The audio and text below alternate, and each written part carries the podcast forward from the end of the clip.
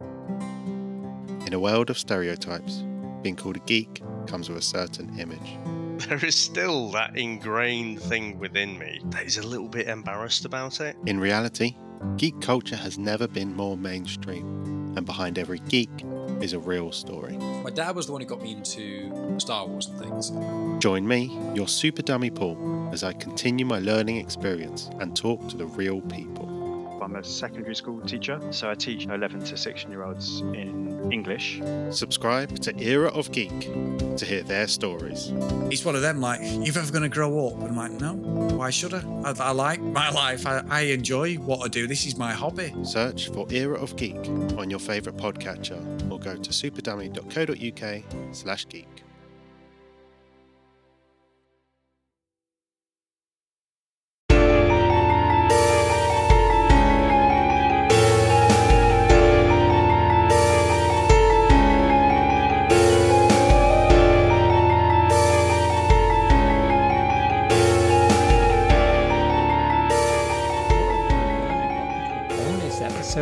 Indie Comic Spotlight.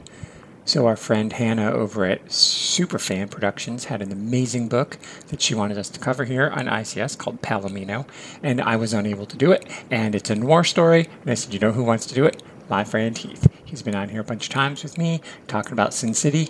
He loves noir. I love noir. Jack loves noir. People on Indie Comic Spotlight love noir. So, here we are. Not we, not me, but Heath talking about Palomino. Enjoy the show. All right, hello. This is Indie Comics Spotlight uh, on the uh, Comics in Motion Podcast Network.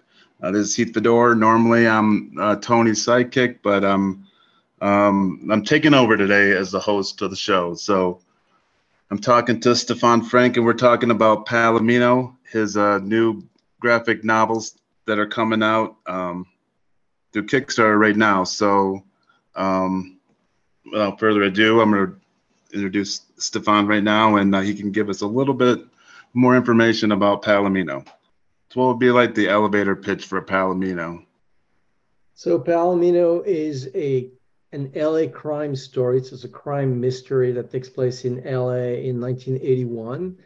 And we're in the world of the country music clubs of the San Fernando Valley of that era. So it's a it's a world we've never really quite seen before, especially in the noir like that, all based on a real place, real location, because the Palomino was a legendary club in LA. And so we have this guy who's a you know former cop, and he's now a working musician by night at the Palomino and by day a private detective. And he's got this daughter who's a teenager, Lisette, who's she's she's funny. She's like she's an old soul for a kid, and she's like even more hard boiled than he is. And and uh, um and you know you know she's a she's a detective. She's a true detective by by nature, you know. And so between the two of them, uh, uh you know, uh, um, we have a crime, that, of course, a new crime that's wedging its way into their lives and that's kind of reopening old wounds because there's this big tragedy that's looming over their family. And, uh, you know, it's off to the races. Yeah, I I I I've read it and it's it's really brilliant, and uh, she does kind of steal every scene. Hmm. Uh, she reminds me a lot of the people I grew up with. Um, me and Tony grew up together, uh, and you know, it's a lot of like hanging out on roofs and smoking cigarettes and yeah, but she's she she's kind of doing the stuff that we wish you could do and yeah, she's she's a pretty wild character. Yeah, she's, Um, she's she's a lot of you know I you know I have two daughters who are you know they're they're no longer teenagers they're they're grown but they're super badass and so a lot of their spirit kind of got into this character. Nice.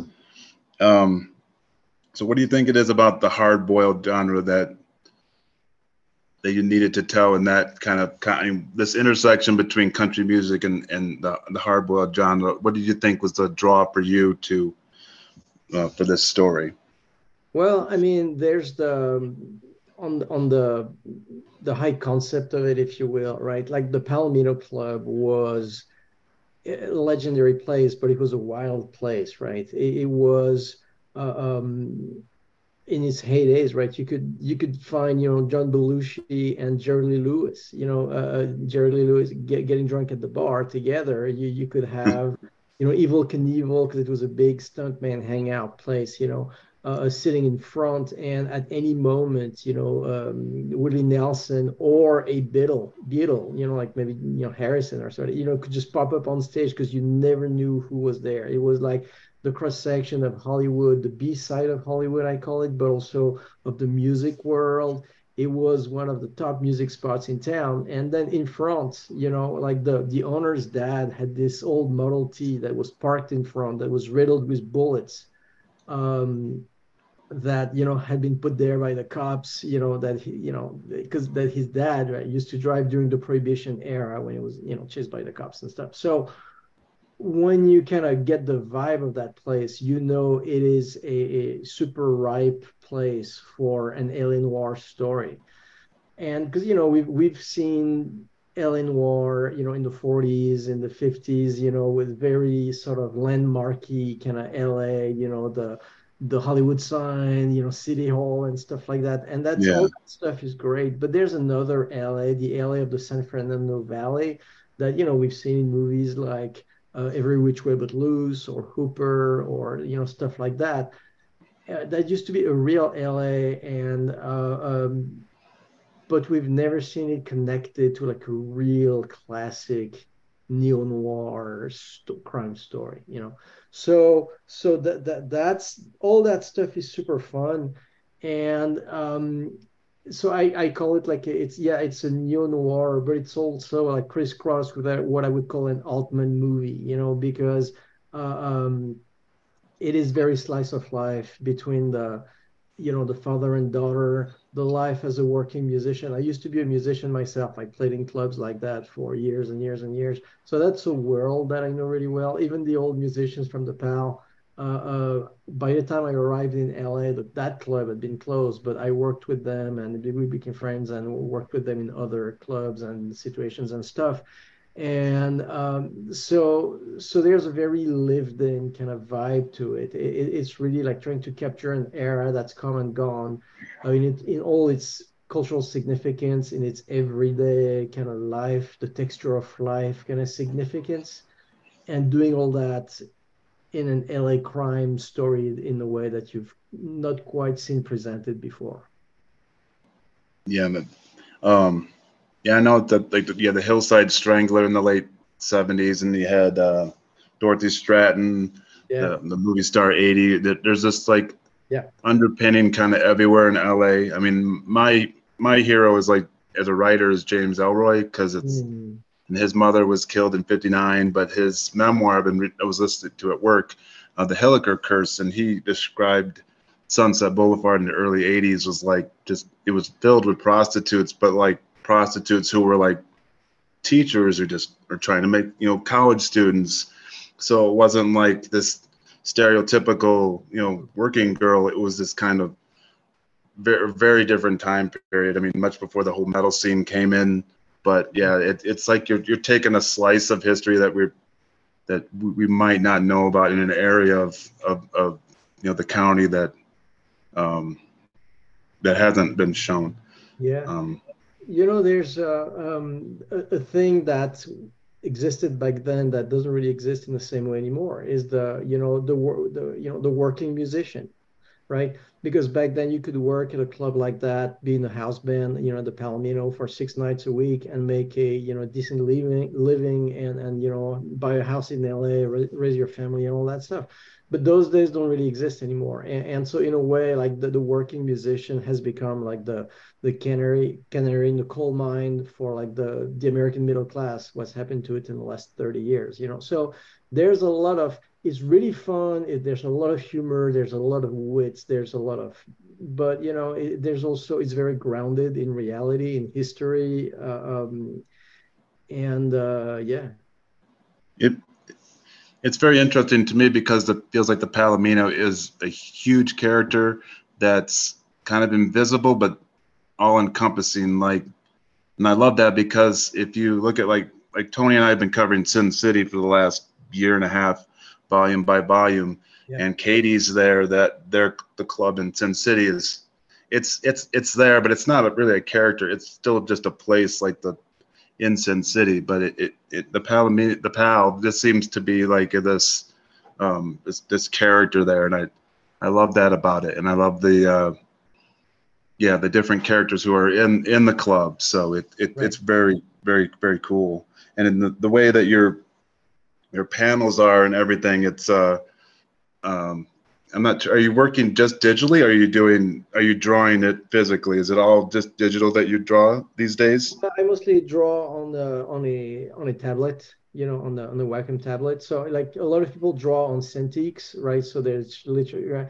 but I draw on a flat tablet. That I, I actually look at the screen. I don't look at my hand. My hand's on the tablet, but it, but it is uh, digital, and uh, you know, obviously it takes a lot longer to draw, you know, on paper. But it doesn't feel to me. It doesn't feel because you have a, like a very your deft pencils. It doesn't feel to me like it's like it is digital. It feels like it, but at the same time, just kind of this blurring away of the panels, which I think adds to the the the, the noir, hard boiled atmosphere. Yeah. And I've really liked your the the angles that you came in. Um, it's very very cinematic. Like I could just see this on on Netflix at any time. Like I Mhm. ca- it. I, I was describing it to my wife as it's like uh, was it Veronica Mars meets like uh, gas food lodging, and I remember that movie from the '90s, and she had no idea what that movie was. But that, and I feel like a, a little bit of like um, uh, what's his name from Detroit? Oh, Elmore Leonard, a little Elmore Leonard in there. That that kind of the, the reality of the of the characters, just like you know, um, Eileen's bodyguard, just be like, hey, you know, lay Yeah. off me. You're just kind of you're, you're, you're harping on my sexuality, and it's kind of like these these very human moments that come through. That's and, right. uh, it's just trying It's to. like oh, sorry. Go ahead. it's like Lisette's best friend talking about, and, that, and that's. I'd like that how you don't forget that it's a hard boiled story because like Lisette's talking about, you know, she, her friend's talking to her, her best friend's talking to her about her dad. It's like, you know, he start and they talk about when he starts to mumble. That's when like the real shit goes up, goes down, and I I really like that because it's that what kind of draws me to, to, to the genre is that it's it, it's so much about desperate men and their last stand. It's it's almost like it like it's almost like a western too in that way, but it's it's what I love about it and that and that it's so American too. Is that the other thing I was going to say? Do you think that like a hard-boiled story could exist in another country? And I'm I'm, I'm not quite sure. I'm not quite sure. And I think genre's genre. and It'd be interesting to see. It's set in different ways, but there's this. It's just. It seems like it's so American that it's as much as the Western or, you know. Yeah, yeah, yeah. I, I think you said it really well. You know, I, I think it's about characters who are on thin ice, you know, whether they know it or not, right? Uh, even that whole scene at the Palomino, that's a scene that was thriving, right? Like for 40 years or whatever. I mean, that's a place you're talking you're talking about like, you know, uh, 500 people on a Tuesday night, like every day of the week, like, uh, you know, and then and then the, it's, you know, 10 years later, it was all, sh- you know, shuttered, you know.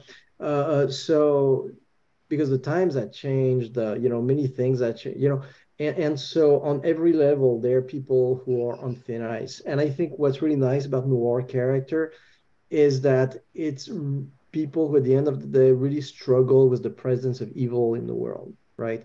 Meaning that the cynicism that they have, it's it's it's an armor. It's just a protection. Underneath, they're extremely uh, um, idealistic people. You know, there are people with this sense of justice that is kind of burning, and it would be so much easier and honestly much safer for them if they could just let let things go, look the other way, but they just can't. This is just not in their nature. It's just like, you know, damn it. But you know, I, I think you have a deft a deft hand with it as a creator because like I read a lot I've read a lot of like Ed Brubaker and stuff and I love Ed and I love Sean Phillips. I've been fans of theirs since the Vertigo days. But it like my wife has read a bunch of stuff too because my wife's been reading comics for 30 years, but she doesn't read superheroes. She only reads mainly horror and I mean, she's she's got a Strangers in Paradise tattoo from Terry Moore. I mean, she's Oh, that's awesome. but but but we both read Velvet. We both read The Fade Out, and it was like can't nail the landing, Brubaker. Like I'm sorry, Ed, but he couldn't nail the landing, and so I think that not that we've seen the end of I've seen the end of Palomino, but to me it's like that. Um, yeah, it's just it's just getting this the story in the right way to to end it, but it's uh, but you I'm saying you have a deft a deft hand at like not making it gratuitous. The violence doesn't feel gratuitous. The sex doesn't feel gratuitous. It's it's and it's not. It's it's just the right amount to me. It's like because I think in hard boiled it can turn into horror, and, Right, right. and and certain certain writers will just go to the extreme. I mean, like I love James Ellroy. I talk about him almost every episode of the Sin City podcast, and and this episode too. But it's he doesn't believe in that night of a of a detective. He's for 40 years he's been like, no, there's no good. You you can do a good thing, but you're not a necessarily a good person. Whereas that that detective, it's like I'm the shining white knight. I'm gonna, you know, it's like Mickey Spillane's Mike Hammer, which I do love some Mike Hammer, but it's so a product of its time and Mhm. the prototype, you know, for every action star. But I like that we see um, we see him as a father with Lisette and having these scenes, and it's and that's that to me as a father myself. I have a daughter. Yeah. It's just yeah, you got me right there. It's like Yeah, so you know He's that not-. You know he's it- it's not the last Boy Scout. He's not this shit. You know, it's like he's this guy's a dad, and then he's all these other things. Yeah, So- all those dimensions to his personality, and none of them are black and white or white. You know what I mean? Like it, they're all shades of grays of everything. You know, is he a great dad or is he not a great dad? You know what I mean? Is is he the one who's keeping her safe, or is he the one who might get you know start to spin out of control? There's nothing. You know, he you know even his relationship with being a detective, an investigator, right? Is it something that he's seeking, or is it something that he just can't deny? Although you know, so so it, it- it's it's just that I think what makes you human, right? It's just like no one, everybody feels ambivalent about every single aspect of your life. You know. Like it's just, just the human nature. You know, everything has a cost. Every metal has a flip side, and, and so it's just trying to keep that real in the characters uh, uh, and never just um, try to bend them to just like, well, the story really needs to go this way. No, I mean, like, it's the story lives in the characters and their decisions, you know? Yeah. So, um, how long is this? How long did, has the development of this story take place? I mean, have you been working on this through the pandemic, or is this? I mean, what Yeah. kicks what, what kickstarted this off in your creative mind? Well, so you know, like the um, the, there's a lot of different concepts that I have, you know, in, in my head. You know, they're high concepts, like you know, like oh yeah, this would be really cool if we could do this, like this, da, da, da. And so I have them, and they kind of you know like bounce around in my head sometimes for years, right? Palomino, like the concept I've had for I would say at least 15 years, if not longer. Uh, um, but I can't really touch them until I really know, until I have like a real human angle into the characters. And all of a sudden, all of a sudden, there's a relevant angle that just presents itself. And I'm like, yes, I know what it's about.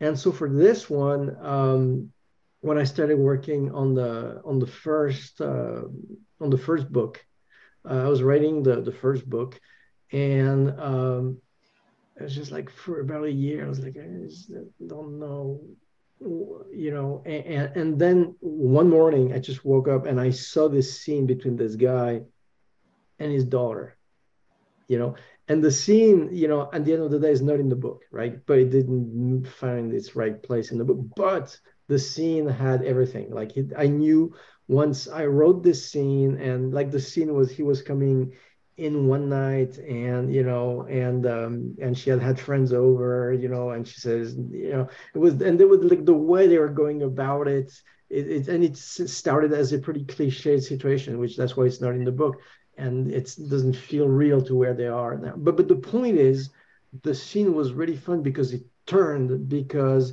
the scene was everything you expected until she Yeah. responded, and then her voice was already there. I knew who she was, and then once, so when I wrote wrote that scene, I was just like, okay, now I know what this is. I know what this story needs to be.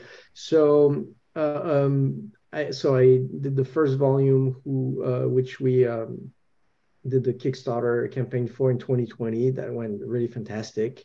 Uh, um, and then something kind of that, that was right at the beginning of COVID, you know, and so there was no conventions. There was you know there was no real rush. So Yeah.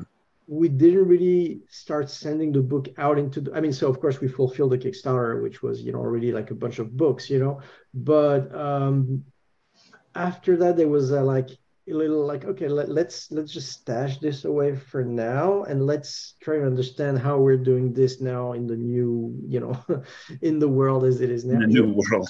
right in the new world and so meanwhile between those three years right i, I was also extremely busy working on on on what if you know for marvel and and so but at the same time i was grinding away on the you know and and by the time i was i put the you know pencil down i was like holy crap i have two i have two new volumes and I realized that I had gone all the way to. I mean, of course, I knew what I was doing, but but it became clear that yeah, okay. So now I have volume one, two, and three out of four. The, the story will conclude in four, and so now we're doing the the, the Kickstarter for the the first run of, of volume two and three. But that that's been kind of like the timeline and like a weird. Uh, um, weird thing where usually you know until then with silver and and, and all that stuff you know the the the books were coming out going to the stores as they were being produced every year it was or, or you know a year year and a half there was a new book or whatever uh, and for this it kind of it you know of course the, the whole covid kind of disruption and stuff and uh, um so so it's uh so a lot of people are discovering the series now and they go well you have three books coming out. That's great right? Because they didn't realize that we've had the the first one for a couple of years already but it, Yeah. it's sort of on we didn't really push it out aggressively into the world you know? Yeah, I I hadn't really written anything in like ten years, and then when I'm stuck in my apartment in Michigan, I'm in Colorado right now, but um, there was like no excuse. I'm like, okay, I have to write, start writing. So then it kind of, uh, I hadn't talked to Tony in years, and then we started doing podcasts, and it's and it's just it's been it's been interesting because I've never I've been doing more, and it's like there's kind of there was kind of like no excuses anymore. I mean, the, the fantasy writer Brandon Sanderson wrote like six novels and kickstarted them all and made like $12 million in, you know, a day. But he, like, Oh, well, I wasn't going to conventions and I wasn't traveling. So I just wrote more. It's like, yeah like the great Robert Par- B, B. Parker, who he was writing Spenser. And then he was like, well, I just, I don't have any hobbies. So I'll just write another series. It's like, you know, I, I just love that, that creativity. Um, it's like this creative boom almost because we didn't have anything going on or there's nowhere else to go. Just stay But I- and, and, and be productive yeah. But i find that these character like the characters you know it's like i'm sure you've experienced this just listening to the characters Mm. and and and these um characters helping you get through the you know through this not even through the story. I mean for me it's always i always say it's in i'm in service of the story. It's not about and then i present you know then you can present it but it's not like it's it's about money and it's not about you know anything else. I mean isaac asimov famously said you know he was his biggest fear is that his editors would find out that he would be doing these books for for free even if they didn't pay him. But um yeah so that's that's that's that's really cool that the uh so um let's see. What what about uh, uh specifically about the the kickstarter? Where can people go to contribute or to uh, get this book? Well, so people can go to the the to Kickstarter and look for Stephan Franck's, you know, uh, Palomino Volume Two and Three, uh, um, and uh, just uh, just to be clear, so the, the focus of the campaign, of course, is the new volumes two and three, but first volume is also available through the campaign so that if people are just discovering it now they can get the whole three books in all one fell swoop. So that, that's great. Um, you know people can always go to darkplanetcomics.com uh, um, and so so there's a lot of cool stuff with the kickstarter. So there's the you know there's the palomino books obviously which is is the focus. But we're also offering the the hardcover editions that we're doing with Abrams Abrams Comic Arts uh, of Silver, my my previous series, which uh, we published under Dark Planet Comics as four trades, and now Abrams is putting out as two just really really beautiful uh, hardcovers. So uh, you know they're you know they'll be you know available wherever you know books are sold and all that stuff. But um, if you want a signed copy, you know, then you can get it nice. directly from us through the through the campaign. You know. Yeah, I think it, it's just a wonderful book, and it's and it to me it's like Eisner nominated Eisner winning level. It's just a wonderful story, and I've been completely consumed with it, and it's I can't say enough. So people need to go out and uh, and buy this book because it's just it's just wonderful. Um, if you're a fan of fan of just good stories or or noir or hard boiled stuff, not necessarily or country music. It's it's very much about a music scene too. I I would say, yeah, but um, yeah. Um, so, so if someone needs to yeah. to, to track you down online, where we can where can we track you down? Um, so people can find me, uh, you know, Stephan Franck. So the you have to look out for the spelling because it's it's S T E P H A N and then it's F R A N C K. Um, so um, there's two points of failure there. possibly. Uh, um, so you can find me on Facebook, you can find me on, on Twitter, on Instagram, and uh, under me or Dark Planet Comics. And people can go directly to darkplanetcomics.com if they want to. And of course, yeah. where they can go straight to Kickstarter and look for the campaign Palomino, and this is going to come out and you have what is even uh sorry you, are you part of what if season two as well or? Yeah yeah exactly yes. I'm directing. so that's all in the work is that in the works too? This What can't you say? What if season two? Are you yeah, yeah. working on that? Yeah i am. Uh, uh i'm directing new episodes for it now. It's been nice. i just cannot wait for people to see what we're doing. It's awesome yeah, I loved season one, and it was great because I had friends of mine who didn't even watch the MCU movies. Were just they barely knew anything about the MCU stuff, and they were just like loving what if. It's it's really it's a really good. Um, yeah, but I'll let you go, and uh, thank you for your time. Um, you said Palomino is is really good. Everybody should check out the Kickstarter. I'm gonna have Tony put it in the show notes, so we can definitely get pe- steer people that way. So um, yeah, I just want to thank you for your time. Well, and um, thank you for having me. Yeah, and uh, like I said, I really really love the book. Um, I'm Heath Fodor. Uh, you can find me at HB Fodor at Instagram and Heath Fodor at uh, um, Facebook. Yeah. Um, we also Tony and I have uh, there's a Sonic Salon is our other podcast venture. And it's basically people reading stories, and I've got one that I read called 65 Miles to Ground Zero, which is a little uh, hard-boiled spy story set in 1957. So, um, yep. So this is that's what concludes the uh, Indie Comics Spotlight. Thank you for listening, everybody.